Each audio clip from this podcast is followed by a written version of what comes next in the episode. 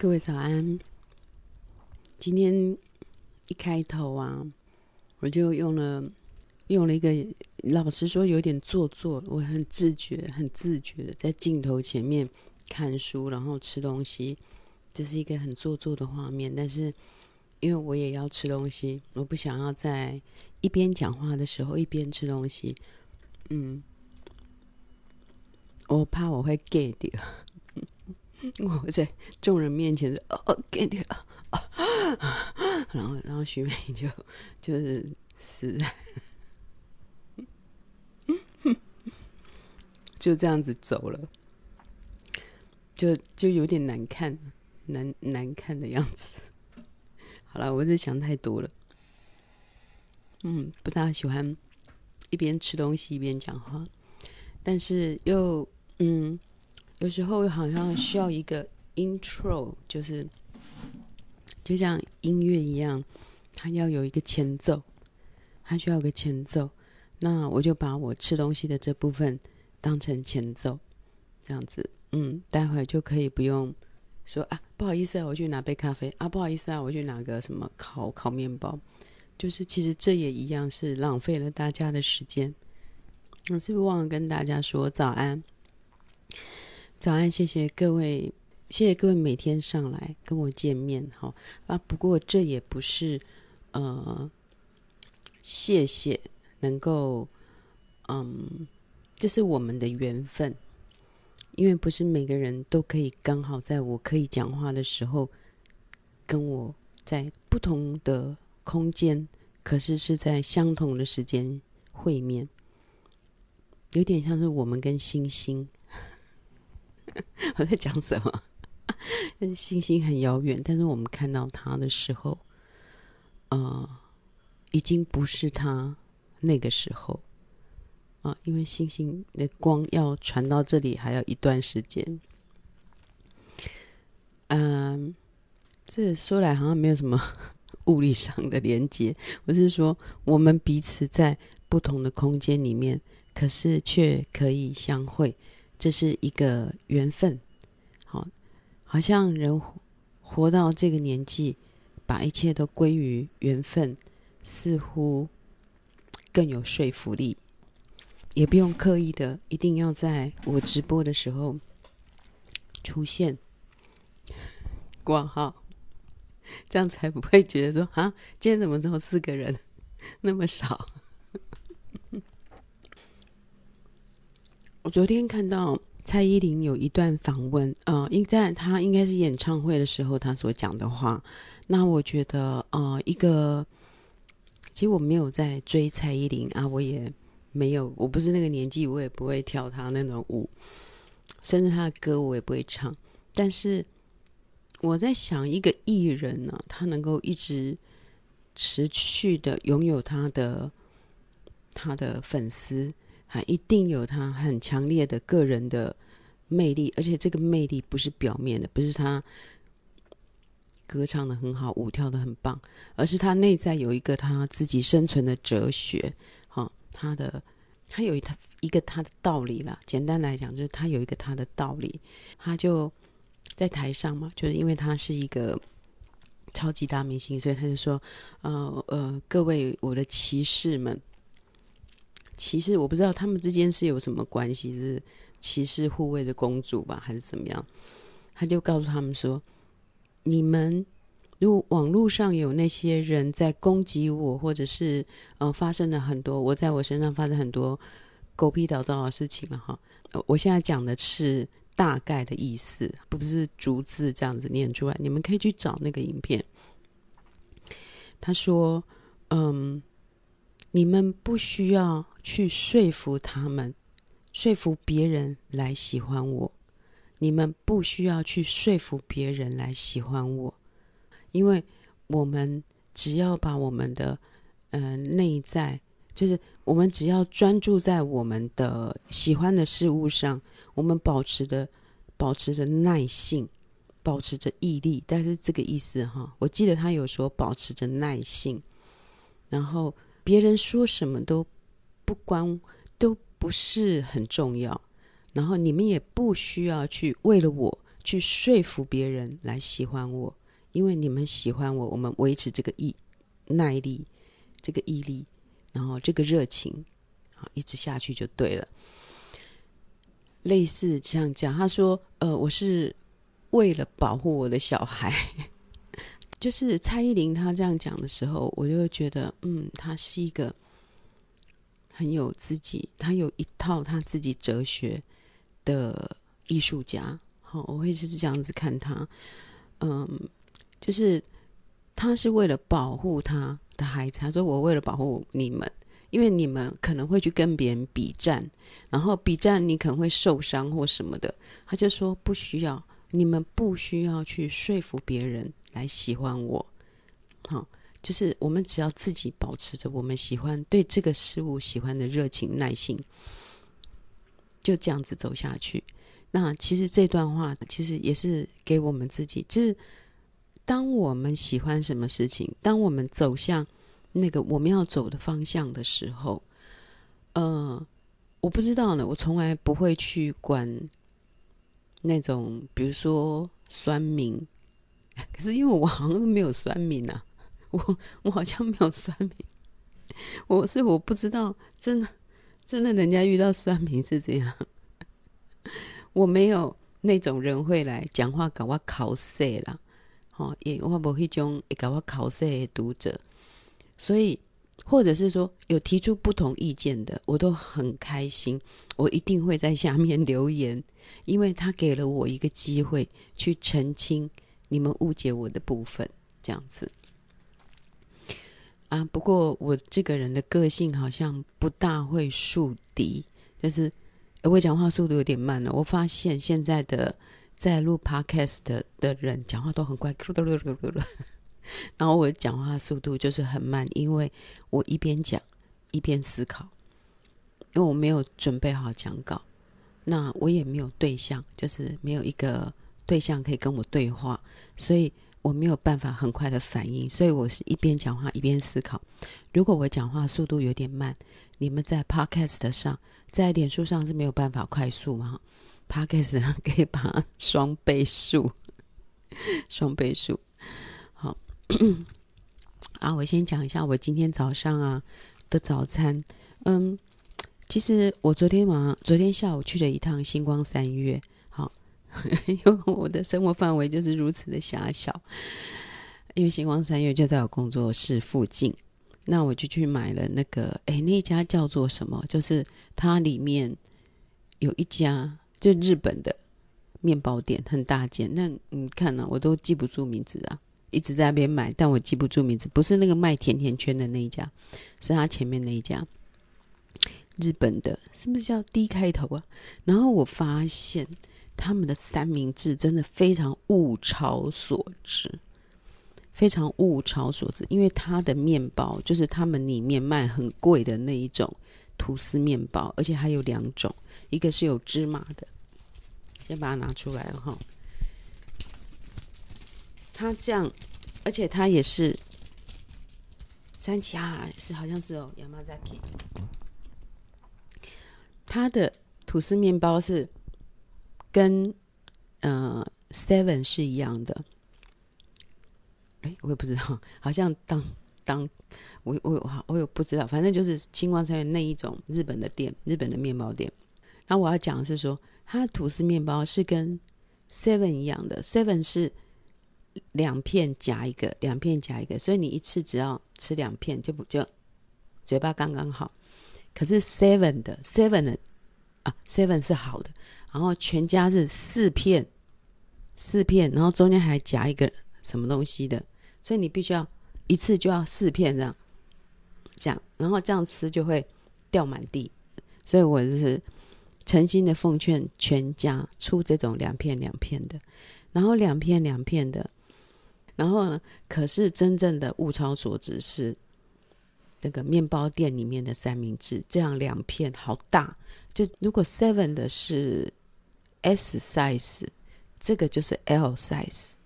它包的料的内容也都比那个好。然后它会有两片这种吐司，那所以就会变。其实它吐司本身就很贵，然后还要加上里面的料，我吃这样一份就饱了，但是它一份75块里面有两份这样子的三明治，我刚刚已经吃掉一份了啊。那因为我昨天吃会更好，因为我昨天买2个，昨天中午吃一个。我觉得中午吃三明治的好处是我的工作不会中间中断，所以我会去买这个的三明治，我觉得这个很划算啊，就是75块然后2个。那当然75块的便当也买得到，但是要买到这个面包啊里面东西的品质都好的，就是像这种面包店就很好。我先不吃啊，因为我一边吃东西我就会讲话讲得不好，我变成三明治达人了。之前是便当研究者，现在是三明治达人。等到我的直播真的人数够多的话，可能就可以有这种业配了吧。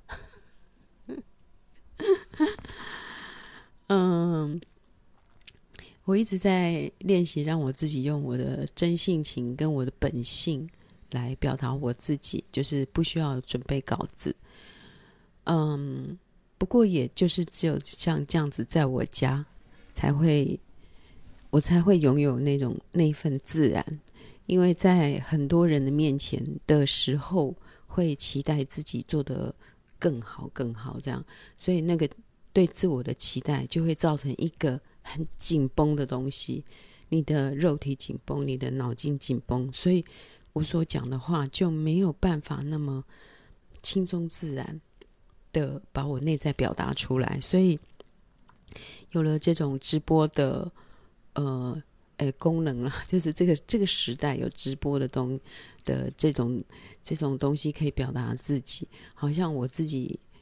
每天过多一直在不断反复的想法，就是有了一个出口啊，所以最近也比较懒得写作。那懒得写作也没有关系，有时候我在想我也不一定要写作好，但当我时间觉得到了我要写作我就写作，就是容许一个50几岁将近在3年就要60岁的女人有这样的自由。因为20岁、30岁、40岁的女性，你们还要奋斗，但我已经奋斗过了，所以容许我有这种自由，就是我要做什么就做什么这样子啊。我会避开那种让我紧张、让我不是我自己的场合。好，所以我不是不接受什么演讲邀约，就是这个演讲啊，只要我不想要我好像一个导师学有专精的人，然后在台上然后告诉大家你们该怎么做，第一点第二点第三点。因为我的个性还不像黄越绥老师那么的开放自在，因为我成长的家庭是一个非常保守的家庭，然后我又是一个长姐长女，所以自己有诸多限制啦。那所以我如果去演讲，我一定会说你们要有对谈人，我只接受对谈，就是我只接受对谈，就是你跟我对谈，你问我问题我可以马上回答你，可是你要我准备一个要去教导别人的东西，我就会觉得要教导别人负责一种某种使命。可是如果你想知道我什么事情，你想要知道我的看法，你想要提出你们也共同的疑问，然后只要有一个对谈人向我提出问题，我就会有想解答就是想要我就会马上可以结构我内在里面这50多年来所遇到的所有的遭遇跟我个人的反省，我马上可以把它结构出一串很有道理的话这样。所以如果说每次人家邀约我去演讲，我就说你必须要有个对谈人，不然我说我不准备讲稿，因为准备讲稿都讲不好，然后自己就是怕讲漏了或怕讲不好，所以身体的紧张、心灵的紧张和头脑的紧张都讲得不好。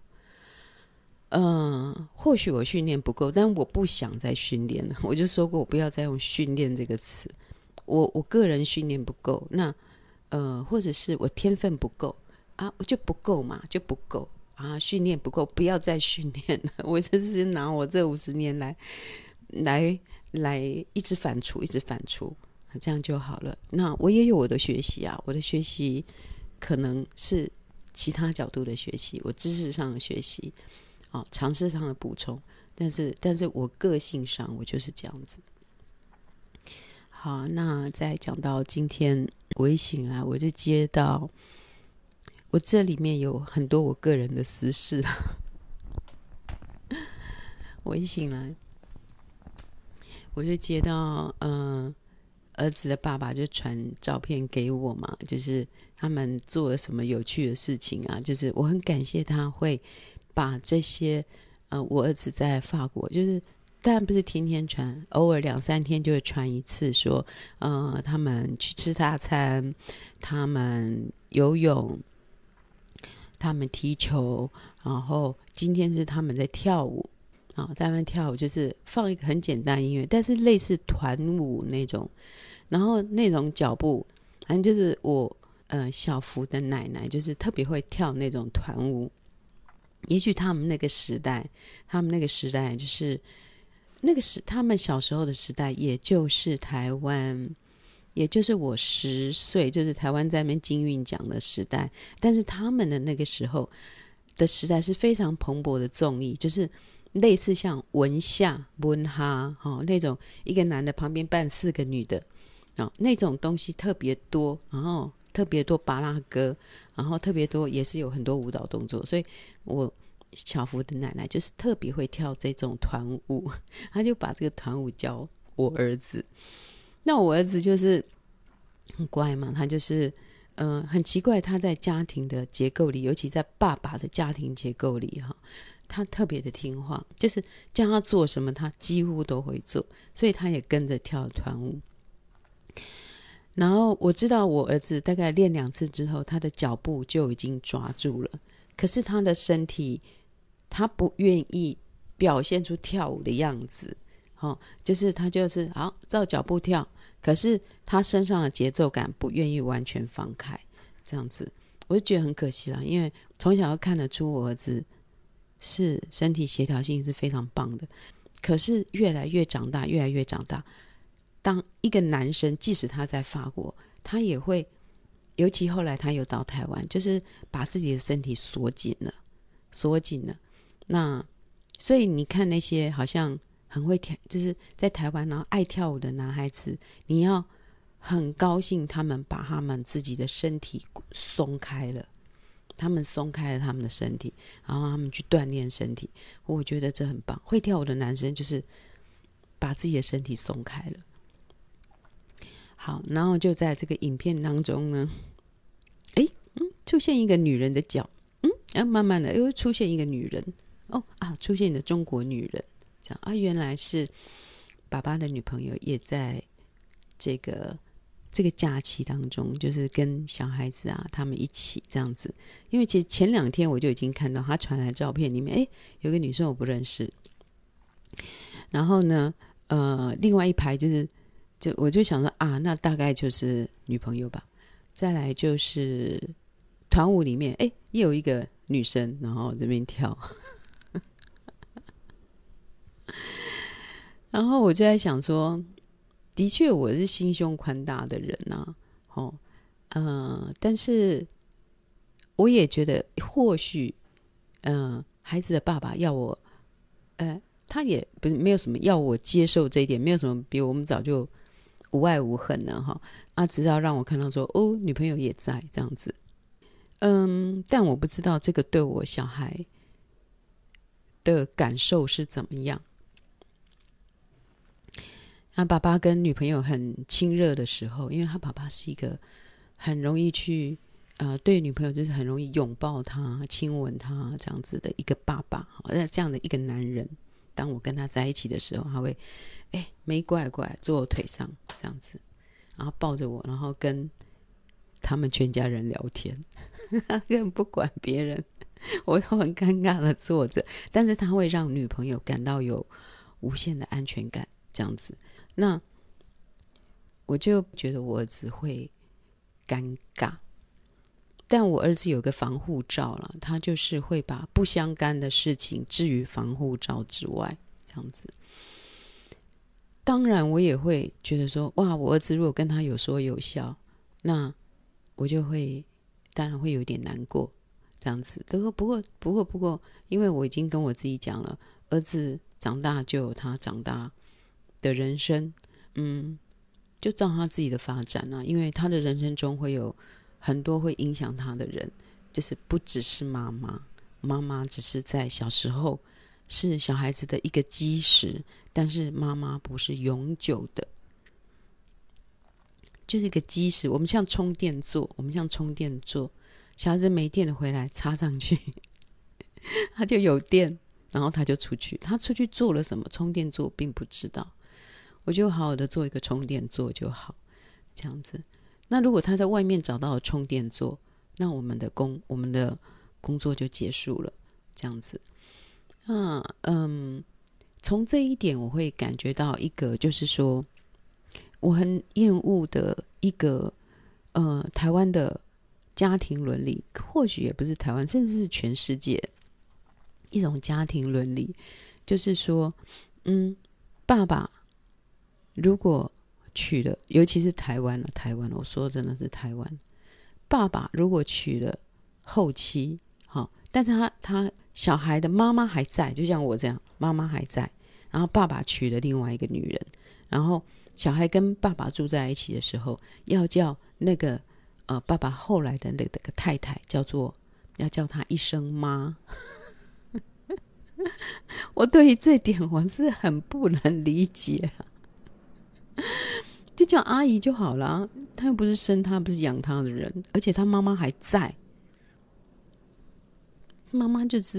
叫她，可以叫她妈妈啊，为什么一定要继母一定要叫妈？然后所以就阿姨就好啦，你阿姨也可以爱小孩啊为什么要凑成一个，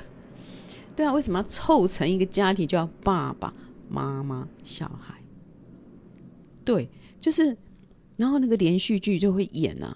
说那个后母啊花了多少的心思啊去疼爱他，然后这样子，然后最后终于小孩在某个不经意的瞬间对他喊了一声妈，然后他就回头，你终于叫我妈了妈，然后就这样抱在一起。我觉得干嘛啊，这有什么必要啊？你要爱小孩又不是一个头衔啊，他也可以叫你阿姨啊，因为叫妈对小孩来讲是一个蛮大的伤害，就是他去扭曲他自己，因为他的妈妈还在，他去扭曲自己。就是即使今天我妈妈已经过世了，我爸爸又娶了一个新老婆，才不会叫他妈嘞我妈就是我妈啊，你就是阿姨啊，你来照顾我爸的啊你有时候照顾我，我很感谢你这个阿姨，他是干嘛叫你妈啦？除非我由衷的觉得你的重要性取代了我妈，我由衷的觉得我好爱你当我妈，然后那你由衷了我就没话讲。可是有时候是每次看到连续剧都是外来的压力，我一定要让这个囡仔叫我一声妈妈，才能证明说我在这个家庭里面是付出多少，奉献多少，我是很疼他的，是怎样他一声妈妈都没要叫我了，这样就是这种很讨厌的台词然后小孩就是这种亲情的压迫下，我刚刚有在演戏是突然插了一段。但我是突然想要这样啦，我并不是说爸爸有女朋友，或者是他们已经有，应该是还没有，应该没有结婚吧，就是爸爸有女朋友也没什么关系，因为我对他以无恨无爱这样，然后他会对我的小孩好，即使他是我儿子的爸爸，但是他会对我的小孩好，我儿子爷爷奶奶会对他们的孙子好，这些我都会无比感谢，所以我不会有任何意见。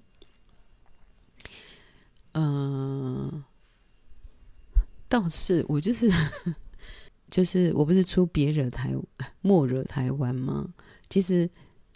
中国的女性的强烈的攻势啊，不是我们这一种台湾女生可以比得上的。就是我从昨天啊，对不起，我还是批评了对方，就是穿着的那一种妖艳啊，没有品味跟妖艳这样子。然后长发就是男人就是爱长发嘛，就留长发给他，这样有驾驭，就是抓住你的头发，就是驾驭你的感觉。其实女生有很多打扮都是让男人很好驾驭，高跟鞋啊，就是一个让男人很好驾驭啊，跑不快嘛。穿个蹄子就是跑不快嘛，虽然它会把你的身材拉长，这是对于美感来讲，是对于女性来讲是一种美感，但是其实高跟鞋的发明，我就很怀疑这高跟鞋发明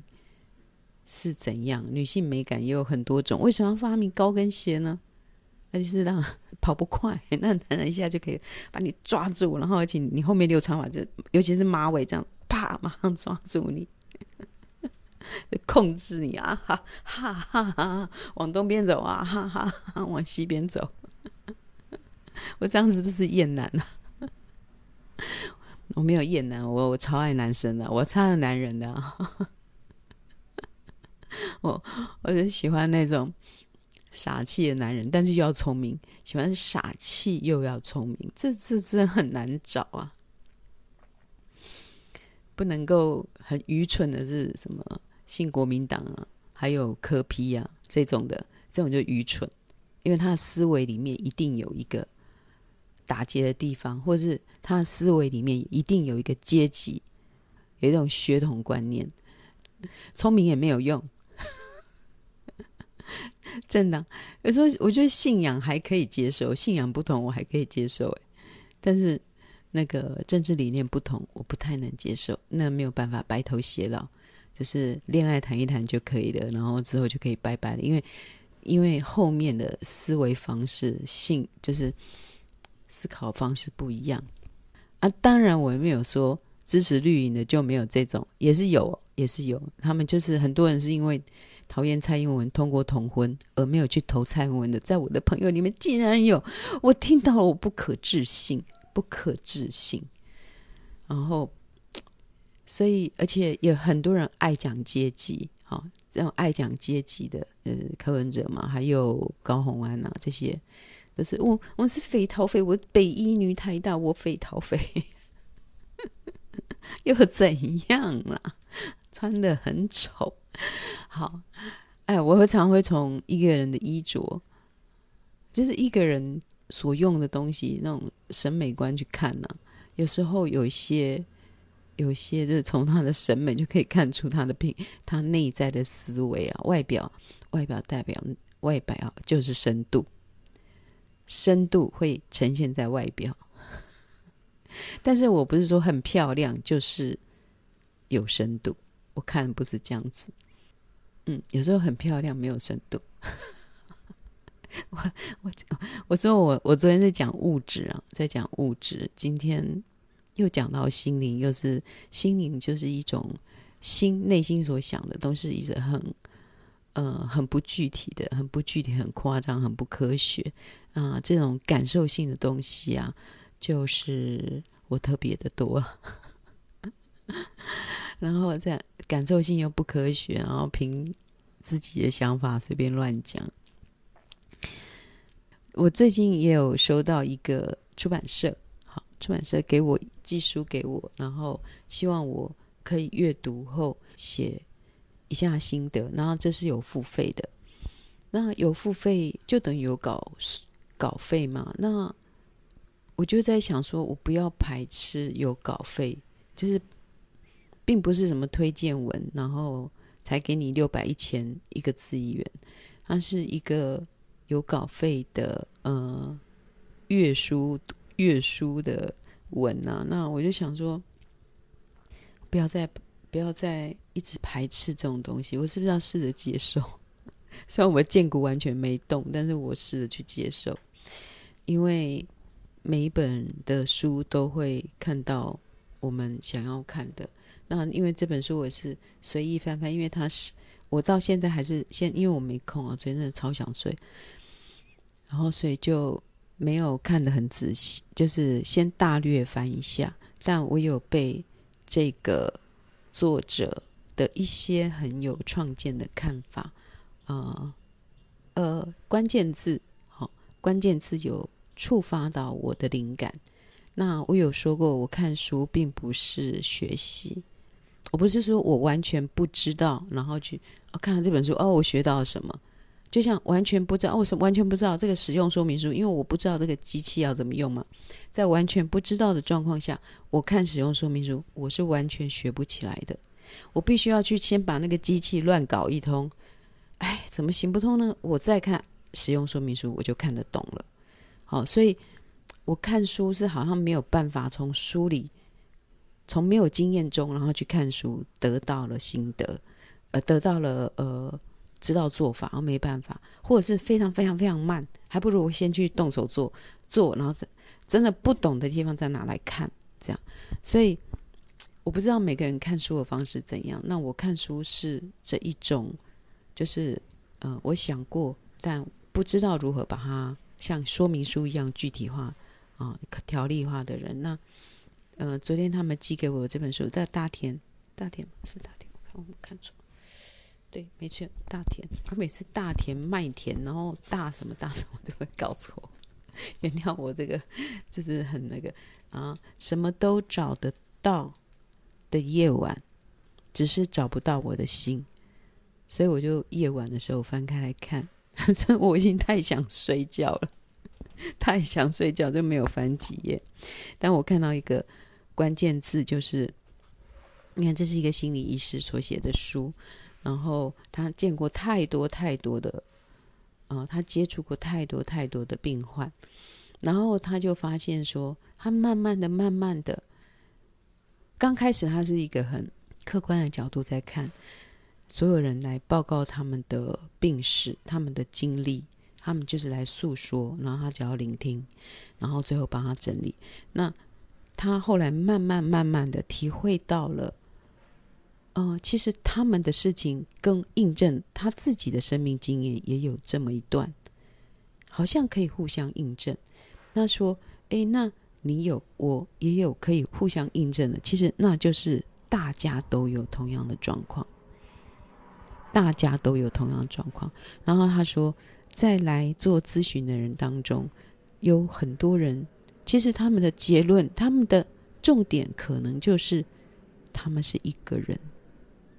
就她很爱她老公，她老公却外遇了，就是一个人，我被遗弃了，好，或是在家庭里面一个老太太，然后小孩子都不理她，老公也死了，然后心里有个忧郁啊，就跑去找就是去找心理咨商啊，就我就是一个人啊就是几乎来的人都是一个人，就是他们内在最大的悲伤就是我剩下一个人，然后我以前的付出没有人在乎，我做了，我就是很多都是这样，然后他把它总结为一个此后的世界是一个孤舟化的世界，好，就是一个人坐在一个人的独木舟里面这样子。那听起来好像是有一点悲哀啦，但是我觉得接下来就没有再看下去了。那后来今天早上又刚刚不是在那边假装模作样吗？其实我不是装模作样，我真的有在看，而且我真的在吃东西。我只是说有一个，我这个直播有个 intro， 就是有个前奏，有个 intro 是没有声音的，就是像我们一个剧场即将要开场，会把门打开，然后30分钟让观众进来，然后观众都坐好之后再关起来才正式开始。我只是想要做这个前奏曲这样子。好了，讲差好，就是。我有看到一个，他就说其实人们在解决他心中的问题的困扰的时候，他会采取两种方式，一个是抒放去解放，他就说 KTV 就是一个最明显的好的例子。我就想啊，对耶，最近都在 KTV 要笑嘛笑不出来，要哭嘛哭不巴塞，就是用这样子把你自己的情绪抒发出来。好，但是大部分的人都是选择把情绪抒发出来，但是有第二个方法是纠结。他说纠结怎么会是一个治疗的方式呢？怎么会是一个让你感觉舒畅的，就是一个是解放舒畅，实质有舒畅感，第二个就是纠结。然后他就说其实纠结也不是不好，当你在纠结的时候，你其实在酝酿一个更深的东西。好啊，但我就看到这里，还是说纠结也是一个治疗的方式。你一直在这间围绕着打不开的结，那终究到最后你会找到一个，这是一个酝酿成熟，然后思考不断的反思的过程，这样子。我有时候会看到什么，因为我一直找机会在我的讲话里面掺入一些唱歌的部分，然后又不要唱到会违反智慧财产权。刚刚唱的是黄乙玲的 Game 丢狼了哈。好，然后所以他讲纠结这个东西也不要把它看得那么严重，其实你正在酝酿，你正在沉淀，你正在找出一个方法，这样子。好了，刚刚装模作样就看到这一段，那昨天是看到的孤舟化，一个接下来的世界是一个孤舟化的世界。所以有时候当我感到我自己是一个人的时候，比如说我就讲嘛，当我看到我儿子的爸爸传来的影片是他们很快乐的样子，中间还包含了他的女朋友，那我不免会有一种被排除在外的孤舟化的感觉。那就是这样。很多时候你会有孤舟化的感觉，有时候你看到跟你的同辈的朋友，他们都可能他们都结婚了，而且结婚没有不是什么好事啊，或者他们都生小孩了，哎，生小孩不是什么坏事，生小孩是好事。好啦，就是我的观点都跟你们不一样了，结婚不是什么好事，生小孩不是什么坏事。好，然后再来